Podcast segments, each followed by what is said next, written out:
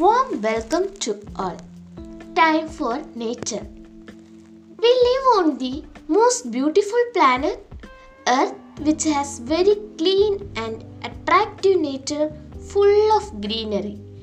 Nature is our best friend, which provides us all the resources to live here.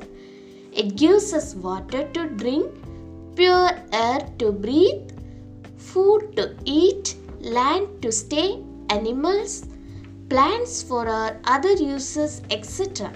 For our betterment, we should fully enjoy the nature without disturbing its ecological balance. We should care for our nature, make it peaceful, keep it clean, and prevent it from the destruction so that we can enjoy our nature forever. Nature is a most precious gift given by the God to us to enjoy but not to harm. Thank you.